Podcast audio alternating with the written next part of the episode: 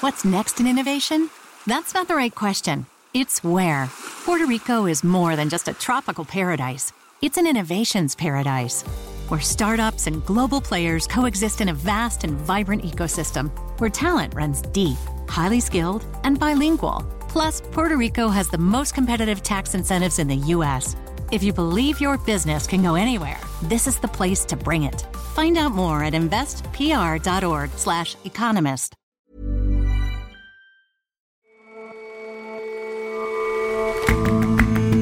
Hello and welcome to The Intelligence on Economist Radio. I'm your host, Jason Palmer. Every weekday, we provide a fresh perspective on the events shaping your world. Amid the global scramble for treatments that might shorten or stop COVID 19, one idea goes back a century using the blood of people who have recovered from it. We take a look at the trials that are underway around the world. And two fabulously wealthy twins, family infighting, allegations of secret recordings in one of the world's swankiest hotels. It would all be mere whispers if the drama between Britain's most reclusive octogenarians weren't playing out in court this week.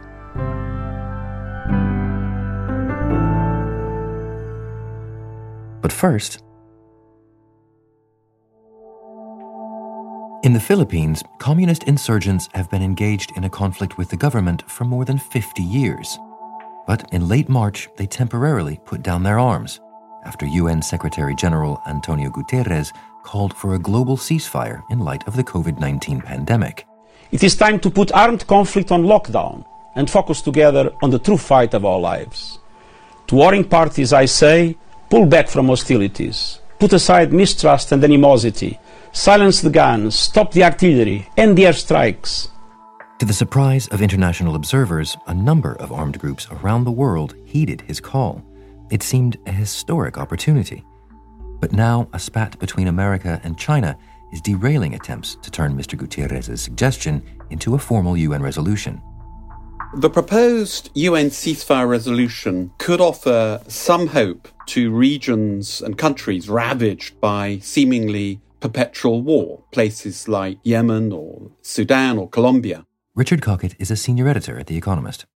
However, despite the early optimism, the possibility of a global ceasefire is looking ever less likely due to squabbling between the superpowers at the United Nations.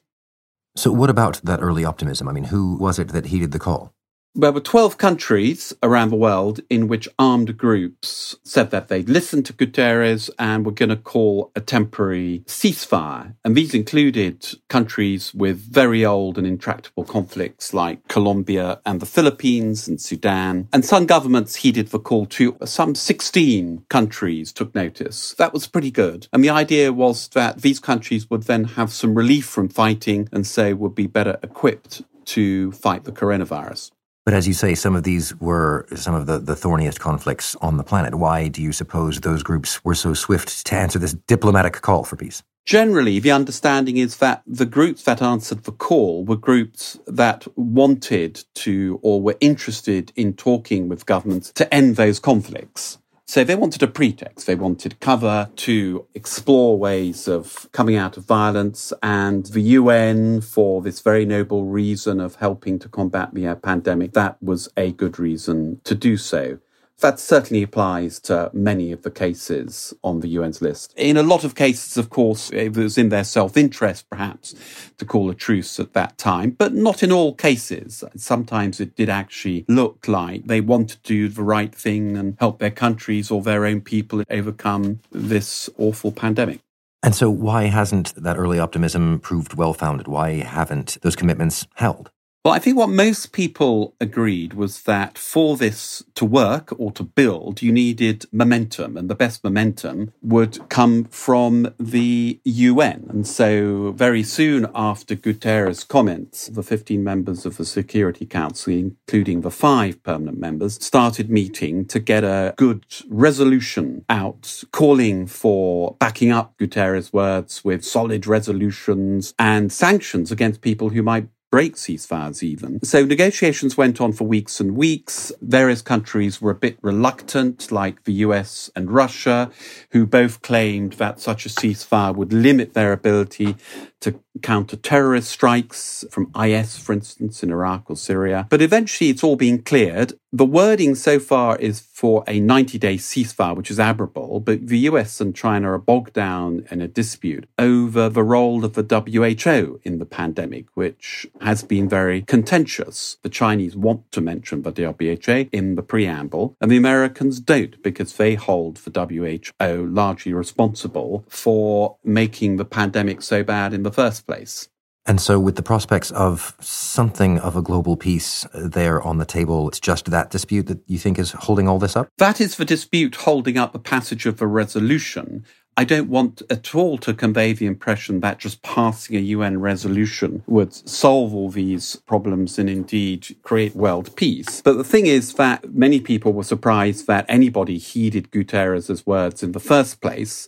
So here for the first time, you did actually have a window for action, for negotiations to start, etc. Of course, it takes two to negotiate. In many of these cases, the governments would accuse the other side of bad faith and vice versa. But without any tailwind or sanction from the top, from the UN Security Council, the energy created by this was always going to dissipate. And for other countries of the UN, the French, the British, and everyone else, it's become intensely frustrating because we could have had this resolution weeks ago, but two of the five permanent members are now involved in this standoff about something completely different, which means that this resolution cannot be passed. So, in heeding Mr. Guterres' call at the outset, a lot of groups put their arms down sort of preemptively. I mean, how does that look now that everything's held up with this dispute? They did declare their ceasefires, and in some cases, for governments who they're fighting with also declared ceasefires. So you had a cessation of hostilities, but already this has all been breaking down. So two of the armed groups, the ELN in Colombia, a leftist guerrilla group, and the communists in the Philippines, both of whom have been fighting their various liberation struggles for 50, 60 years, they've gone back to fighting. Both claim that their governments weren't interested in talking to them. Both sides argue that, you know, the ceasefires were broken, Uh, all of which may be true. But the fact is that without follow up from the top, from the Security Council, and with UN peace mediators on the ground, there was less chance for these ceasefires to be extended and perhaps for peace negotiations to be properly begun. And the fear now is that the longer we hang around not getting a resolution, then the more of the other armed groups will go back to fighting as well, or at least have less and less interest in extending their own. But what's your view on the eventual prospects for that resolution? We'll know more this week. I mean, the latest is that the UN Security Council are going to meet in closed session to have another go at getting the draft. Then, of course, it has to be voted on by the UN. So we may yet get something. This may not happen very fast. It may not be a very good resolution in the end, but probably having this sort of resolution at this point in time is better than not having it at all. Well, especially in the face of the pandemic, especially when a lot of these conflicts are happening in areas that are the least prepared to handle it. Exactly. I mean, the main reason Guterres made this appeal in the first place was that most of these conflicts are happening generally in the poorest countries, the most conflict ridden countries, uh, usually with the poorest health systems, the least able to cope with the pandemic. South Sudan, the world's newest country in Africa, where one of the armed groups declared a ceasefire, they have about 12 million people there and four ventilators in the whole country at the last count in mid April. So these countries are supremely under prepared to cope with any sort of pandemic. Peace is a very important prerequisite for any healthcare system to work. Richard, thanks for joining us. Thanks, Jason. For a lot more analysis like this, subscribe to The Economist. To get 12 issues for $12 or 12 pounds, just go to economist.com slash radio offer.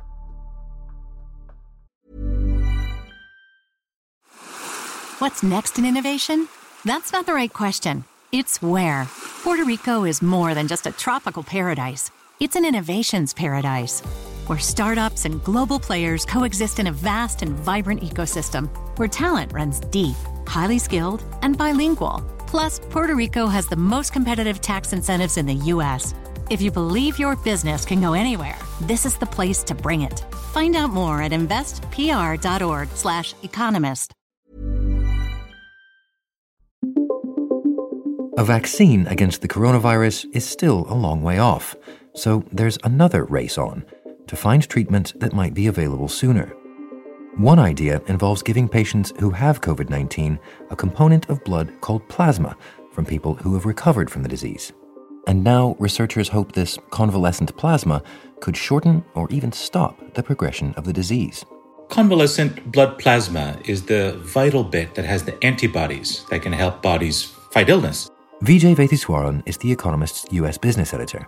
It's the prize fighter, as it were, inside our blood, helping us. And transfusing those antibodies from someone that has recovered from COVID 19 might help patients fight off their own infections. And as a potential therapy, is that, is that a new idea? So actually, it's an age old idea going back more than a century. A hundred years ago, doctors at an American naval hospital administered this as a therapy against a Spanish flu. And they published an academic article saying it had a decided influence in shortening the course of the disease and lowering the mortality. So it's been used for uh, quite a long time, and in, in multiple diseases, it has shown some effectiveness. SARS, H1N1, Ebola, and other kinds of outbreaks as well, it's shown varying degrees of effectiveness. And do we know whether it has effectiveness in the case of COVID 19? It's very early days. It has been tried in China, but the size of the patient cohorts in the trials that have been published in medical journals were very small five patients, 10 patients, that sort of thing. And uh, it did show promising results, but the trials lacked a proper randomized control, which is the gold standard for medical trials. It's now being tried widely throughout the world in a number of countries uh, because the early experience is that it doesn't hurt. And there's reason from both history, medical theory, but also some practical observations to think that it might help. So, what are the trials that are that are going on now? What stage are they at? There are trials around the world on this use of convalescent plasma. Important set of trials are being coordinated by America's Food and Drug Administration, the regulator. They moved with surprisingly fast speed to approve its early use in very ill patients, but then they rapidly expanded the scope to clinical trials that are going to be more rigorous. In early April, a group of 40 top institutions, coordinated by the Mayo Clinic, which is a leading institution in America, are doing randomized controlled trials. And I think we're going to find some very important results coming from that effort out of the United States. In Switzerland, they were early on trying both using this approach as well as using it on patients who are less severely affected. Unlike, for example, New York or some other parts of the world where the systems have been flooded, uh, UK, Italy, Spain, Switzerland ha- had not been hard hit by that time. So their hospitals had lots of patients who were only mildly ill with COVID 19. So they have experience with a different part of the curve, as it were, of the disease. This matters because experience from other diseases suggest that giving this kind of antibody plasma early in the course of the treatment is much more effective than giving it late. What about using it, though, before anyone has any signs of COVID at all, as, as, a, as a protection? There's speculation that we may want to give this kind of convalescent plasma to protect people as immunity. Even people who are perfectly healthy today have no signs of COVID. At the moment, there is no evidence that this will work. Some of the question marks are first of all, will it actually confer immunity on healthy people? But secondly, even if there were to be some immunity conferred, how long would it last? Would it last uh, just a week or two? Would it last months? Part of the problem is that our testing for antibodies in people's blood, as is widely been reported, is not very good. And so when we have a general problem of not being able to know the facts and do the testing properly, it's quite hard to draw conclusions that, ah, this really worked. Look at the fantastic immunity this healthy person has. Nobody on earth can say that today. And supposing that the trials that are underway are successful and this, this looks like um, a useful treatment, it still requires material from people. It doesn't sound very scalable. This is a very promising, let's say, short term measure in the absence of a vaccine. However, collecting blood from millions of people who themselves have to be tested, if you're not tested positive and then recovered for a period of time, you're not allowed to donate convalescent plasma, for example. And getting these people to blood centers which are able to handle in a manner that doesn't further convey COVID 19 and that respects social distancing the blood that they need and getting that blood to patients. This is a very fiddly operation, right? This is not something you're going to be able to scale to get to a billion people or two billion people as people need to with vaccines. This, this can be at best a stopgap. But if it works and is shown to work, it could be a, a vital bridge to a longer term solution. And are there any prospects for uh, essentially making those antibodies in a dish if that's the only component of the convalescent plasma that's that's useful? Because these antibodies are proteins, it is possible in theory to make them in the lab. And several biotech companies are working on trying to come up with a product rather than a, a fiddly process that involves taking blood from patients, but a product that can be manufactured and given to patients to boost antibodies. This has worked against Ebola, for example. And so there's some evidence that we might be able to do this. And so that could be a promising way, again, to come up with a bridging solution until a, a massive global vaccine can be developed and dispersed. Lots of people are looking for an answer, a, a solution, a uh, something that is as useful as a vaccine. How how promising should we consider this this this plasma approach in the in the big picture? I think we need all of the tools in the toolkit to deal with an adversary as complicated and devilish as COVID nineteen. The long term aspiration has to be to develop a vaccine as soon as possible, maybe eighteen months, to have it as widely dispersed as possible, maybe several billion people but until we can get there, it's helpful to have multiple drugs that are in development, including antibody treatments that are being developed. And in the meanwhile, the short term fix that's already happening at hundreds of hospitals around the world is the generous donation from people who have survived COVID 19, giving up their blood plasma uh, that may be having some mild positive effects, maybe helping those who are very ill and possibly providing some protection for healthcare workers in the future. I think that's a, a very helpful short term step, but we mustn't confuse it for a long term solution. Vijay, thank you very much for your time. Jason, it's been great to be with you. You can find out more about other potential therapeutic treatments for COVID 19 in Babbage, our weekly podcast on science and technology. Listen wherever you get your podcasts.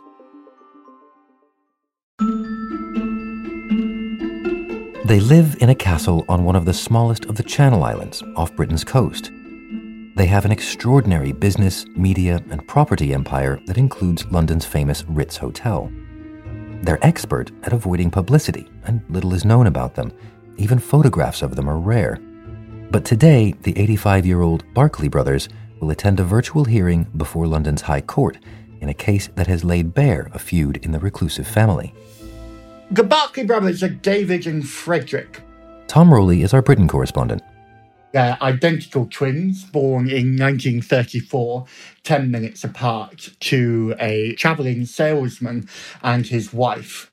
They grew up in a house that was shared with other families in West London, and their, their father died when they were still quite young.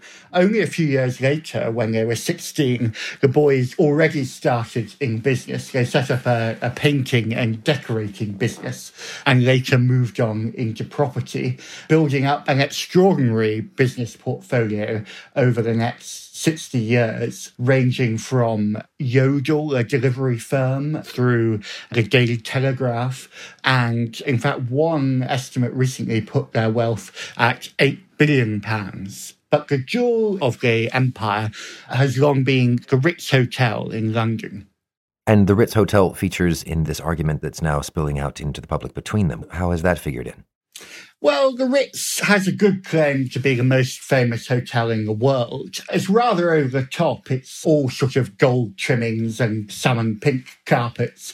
It opened in 1906 and is best known for its afternoon teas and is featuring all kinds of films. But the brothers have owned it since 1995, and it's the Ritz in particular which seems to be splitting apart the different wings of the Barclay family. So, what exactly are the allegations being made here?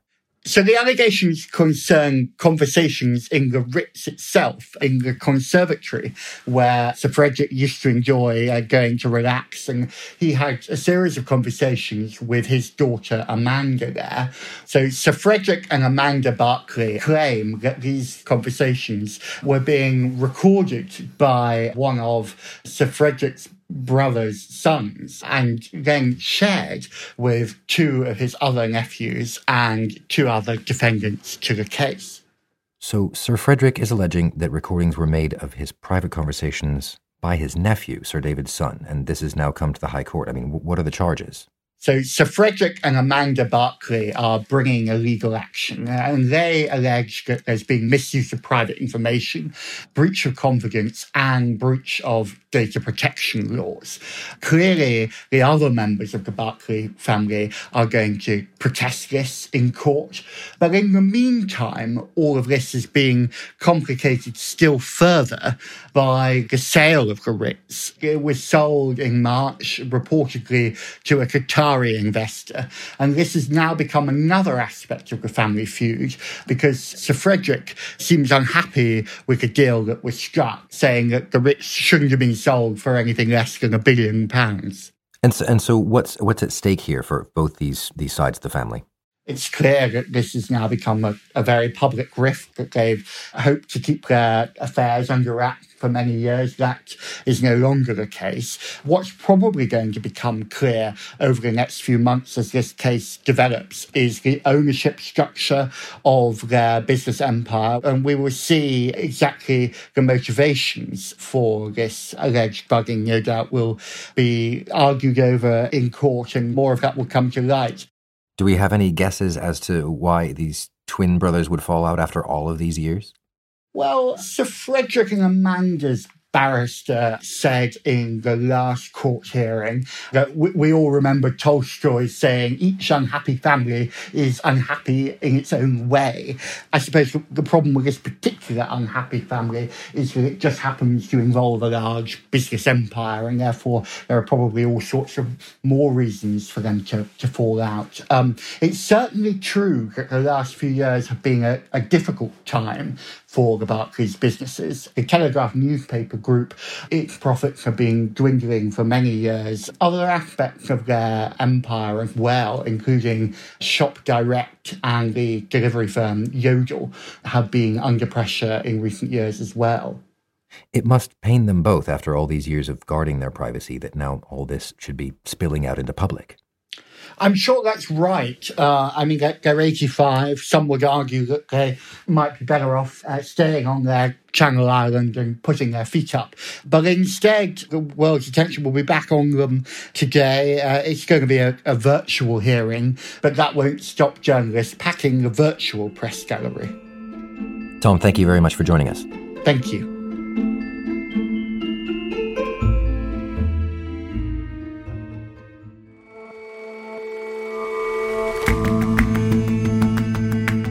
That's all for this episode of The Intelligence.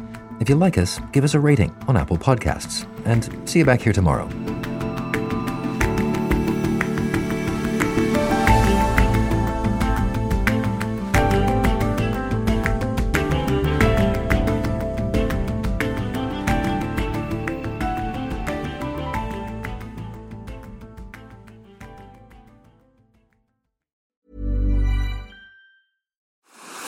What's next in innovation? That's not the right question. It's where. Puerto Rico is more than just a tropical paradise, it's an innovations paradise where startups and global players coexist in a vast and vibrant ecosystem where talent runs deep, highly skilled, and bilingual. Plus, Puerto Rico has the most competitive tax incentives in the U.S. If you believe your business can go anywhere, this is the place to bring it. Find out more at investpr.org/economist.